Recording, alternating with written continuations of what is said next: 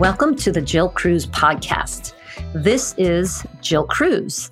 And today I am going to chat for a few minutes about some things that have been on my mind and that have come up uh, working with clients.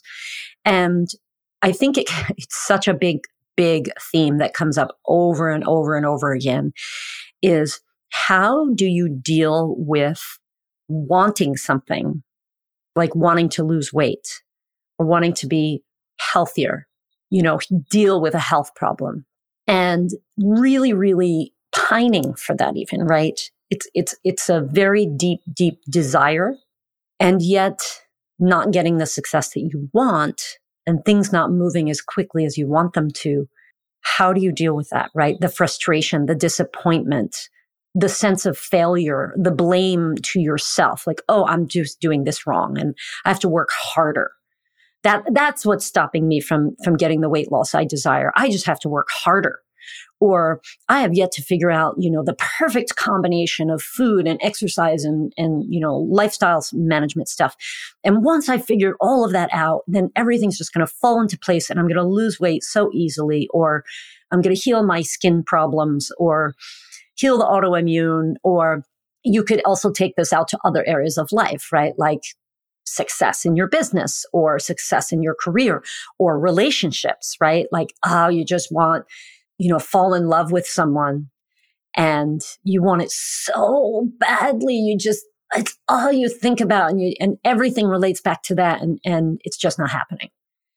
And so how do we deal with that desire versus outcome? And so I have something in my life that I've always, for a long, long time, I've pined after. And that has caused me to often question, you know, why can't I get this? What's wrong with me? What am I doing wrong? What are my blocking factors? Is it an internal block? Am I emotionally not somehow creating some resistance, you know, energetically? Am I just doing the wrong things? Is it just I need to find that right thing that I do and everything falls into place? And so I just had an epiphany this morning, actually speaking to my dear husband. My takeaway from that conversation, from what he said, was I am trapped by my desire. I was like, whoa, that's deep. I'm trapped by my desire. And you know, it goes he's he's read a bit about Buddhism and Stoicism and stuff and and you know, one of the most common themes I think and you can see this in modern day psychology as well is letting go of attachment to the outcome. And that's where I think and you know, in Buddhism a desire causes all suffering. And so when we desire something so badly, we want it so bad, it hurts why can't it become true? Why? When you have those strong emotions, it's so easy to get wrapped up in that the outcome, the outcome, the outcome. That's all I can think about. That's the only thing that's important to me. But it's that now you are trapping yourself, right? You're limiting possibility because you want that thing so badly. And I, and I love, I, I've, I didn't read the book, but there was a book out there called The Obstacle is the Way. And it's about business, but I, I love that term. The obstacle is the way because what I realized for myself is that in the obstacle, which seems like this thing that I can't accomplish, is actually the way. And what is it about this thing that I need so badly? I, I, what, ha- what would happen if I never got it? And that's what my husband asked me this morning. What would happen if you never achieved that? And I'll, and I'll pose that question to you. What would happen if you never reached your health goal? What would happen if you never lost the weight that you desire to lose, or you never uh, were able to, you know, cure yourself of a condition, or deal with a mental health challenge? What would happen when you ask yourself that question? It's a little scary. It's like, no, I don't want that. To, ah, ah. But in a way, like when I, I, I think about it, I felt a sort of a sense of freedom so it's like, wow, can I free myself of this desire? Can I free myself of this attachment to this outcome? And if I can, what does that mean for me? What does that mean for me if I'm no longer pining? It feels loose. It feels like a relief. And oftentimes, you know, I'll talk about how when with like emotional work like this, it's, it's not like I'm expecting, you know, that I'm going to get this epiphany and I'm going to just be happy forever and never going to have a problem again. But can I feel some relief? Can I feel a little progress in the right direction? And that's kind of where I'm feeling about this today is like, wow, you know, that was such a wonderful realization for me that in the very, in the act of desiring and pining, I am actually blocking my progress.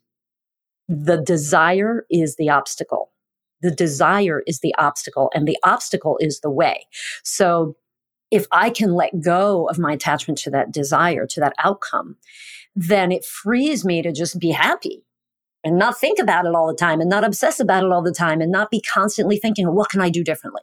What can I do differently? And I think a lot of clients come to us because they're desperate, right? They're, they're desperate to lose weight or they're desperate to feel better, have more energy, to avoid aging, which obviously is inevitable, but we want to, you know, we kind of want to age in a way that's healthy and active and all of that, vital. So there's a sense of desperation. And in that desperation, we're, we're cutting ourselves off from progress, from opportunity, from openness, from happiness. So I guess after, you know, these thoughts, my invitation to you is, you know, is there something that you are pining for that you desire so much that that desire is actually getting in your way. And can you ask yourself the question, what would happen if I didn't get that thing, that outcome?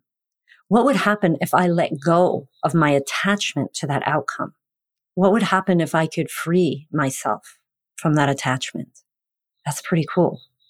You know, free myself of the attachment to that thing and just see what happens. Ah, feels good. Now, I know it's coming.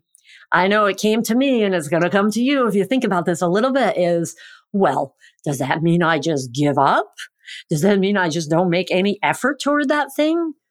That's where the delicate balance comes. Because I'm not saying to you, let's say you want to lose weight.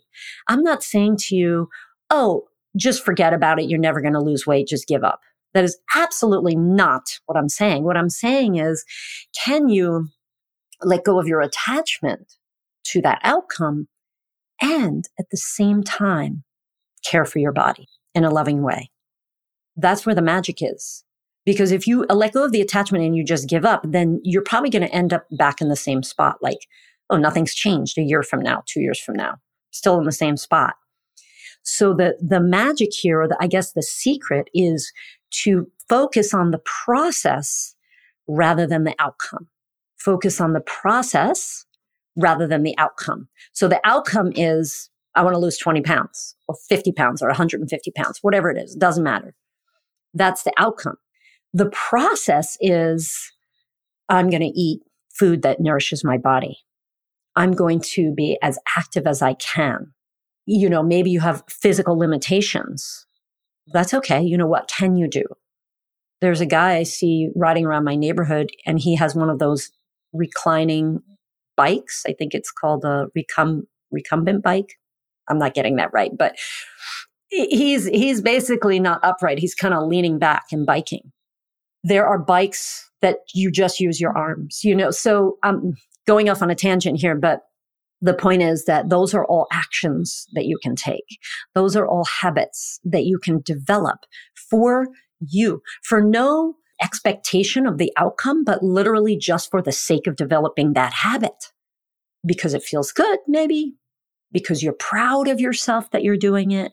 And by the way, if you're listening to this, you've done a lot already for your health. I'm, I'm sure of it. So give yourself credit for that, right? Appreciate the efforts that you've made, but try to now say to yourself, well, rather than pining and desiring and being miserable because I'm not getting to my outcome, I'm going to think of one thing that I can do over the next month or two that is going to feel good. Do it for the sake of doing it. That's it. I'm going to eat more vegetables. I'm going to take a morning walk for five minutes or 10 minutes because I want to, because I'm going to do that. And that's going to be a habit that I develop and I'm, it's going to be an accomplishment. Because the thing is, you can't control the outcome. That's the, that's the like appeal to your logical brain and say to yourself, if I'm always focusing on the outcome, that's always going to be a challenge because I cannot control the outcome. I can't control my, what happens inside my body metabolically. I can't control my immune system. It's way beyond my control. Those things, systems are complex, way beyond our control. So forget about it. You can't control the outcome. And if you constantly are trying to control the outcome, that is a fool's errand. But you can control your actions. You can control the process, the habits that you're developing. You can control whether or not you say no to something or yes to something else. And you say it a few times and then it starts to be easier. And then you say it a few more times and it's easier and easier. And eventually it's a habit. You can control that. And there's freedom in that control, right? When you're trying to control something you cannot control, you're trapped. You're trapped. You're a prisoner in that desire and that attachment to the outcome and that attachment to something you cannot control. So you see where this is kind of like a nice little sweet spot where you focus on the process, the habits, the action items, focus on what you can control and take a deep breath once a day, 10 times a day, 100 times a day and say, I can't control the outcome. I'm going to let go of my, my pining for that outcome because I can't control it anyway. So what's the difference? And be kind to yourself in the process. If you notice that you're getting back into that habit of pining or focusing so hard on the outcome and you're feeling bad, be gentle to yourself as well and say, you know what? this is old habits die hard, right? i have been doing this for a while. And uh, it's okay that sometimes I slip back at, back into that thought pattern but I'm going to be aware of it and I'm going to ask myself, you know, maybe I can do something a little bit differently. So that is woo, big stuff for me. Big, big, big stuff for me. And I'm hoping it's big stuff for you too. and uh, please, you know, if this inspires you, if this is thought provoking, interesting, I really, really invite you to share it with your friends and, you know, spread the word that you know, we, we all are here to inspire and empower each other. And I love that. And most of the time on this podcast, I have a guest. I have a, I have a woman who's willing to share and be vulnerable about her experiences with her health. So I, I want to share the love and I want to empower as many women as I can through the voices of other women and through my own journey. And hey, if you want to be a guest, please let me know. Message me on LinkedIn or you know, send me an email or something. But our website, if you want to learn, you know, read more blog posts and learn more about the WYN uh, programs, then I invite you to check out our website, which is wynweightloss.com. That's W Y N weightloss.com. And if you do forward slash blog, you'll get to see all the articles that are there. And WYN stands for with your nature. So encouraging people, you and myself, to work with your nature rather than against it. I think that's the true path to happy, healthy weight loss and, and wellness. Thank you so much for listening.